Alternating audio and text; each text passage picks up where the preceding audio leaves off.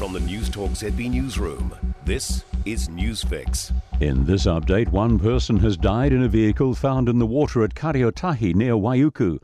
The car was in water near the intersection with Afitu Road and Mayhead Road. Emergency services arrived to find a woman dead in the vehicle. Inquiries into what happened are underway. Prince Charles has given the OK to countries that want to sever ties with the British monarchy. In a speech at the Commonwealth Heads of Government meeting in Rwanda, the heir to the British throne has said members of the Commonwealth that choose to become republics can do so calmly and without rancour.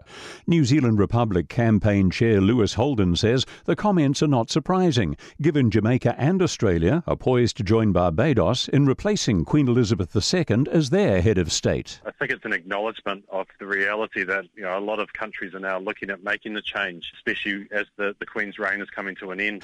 Tears, anger, and a call for action in a newly divided United States.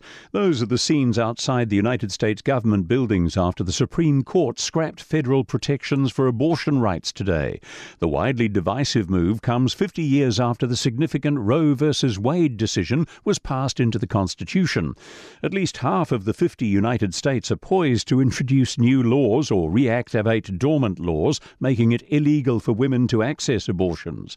13 have already passed trigger laws that achieve that automatically as a result of this decision.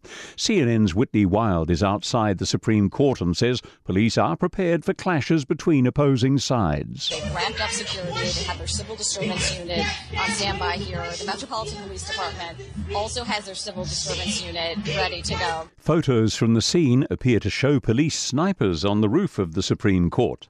Mother Nature's benefiting from the crypto winter. Data from Digiconomist suggests the quantity of electricity consumed by cryptocurrencies has dropped by a third since the start of June. Consumption's down to an estimated 132 terawatt hours a year, roughly the same as Argentina's annual electricity consumption. That's news. In sport, the Headingley crowd's willing on England like its Trent Bridge predecessor, heading into the third day of the final cricket test against New Zealand. England recovered from 55 for 6 to reach 264 without further loss, a deficit of 65 thanks to Jonny Bairstow's 130 and debutant Jamie Overton's 89. Paceman Trent Boult's copped his share of feedback from the patrons. Won't quote the crowd, but there was some very personal stuff said down there on the boundary, which was uh, hard to take at some points. But yeah, it's good. It's good fun playing cricket over here. Obviously, it's a lot of passion, a lot of history around the game, and Test cricket over here is, is beautifully followed. England won the first two tests. The Kiwis are all set to face Mate Tonga in their first test since 2019 at Mount Smart Stadium. Kickoffs coming up at 20 past five. That's sport. I'm Joe Gilfillan. For more news, listen to Newstalk ZB live on iHeartRadio.